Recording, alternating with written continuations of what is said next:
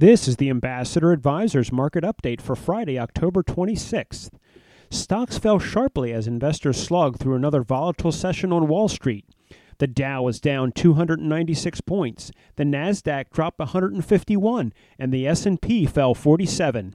Ambassador Advisors, a Christian financial planning firm helping faithful stewards do more. For more information, visit our website at ambassadoradvisors.com. Securities offered through American Portfolios Financial Services, member FINRA, SIPC. Investment advisory services offered through Ambassador Advisors is not affiliated with American Portfolios Financial Services. Information in this illustration has been obtained from sources believed to be reliable and are subject to change without notification.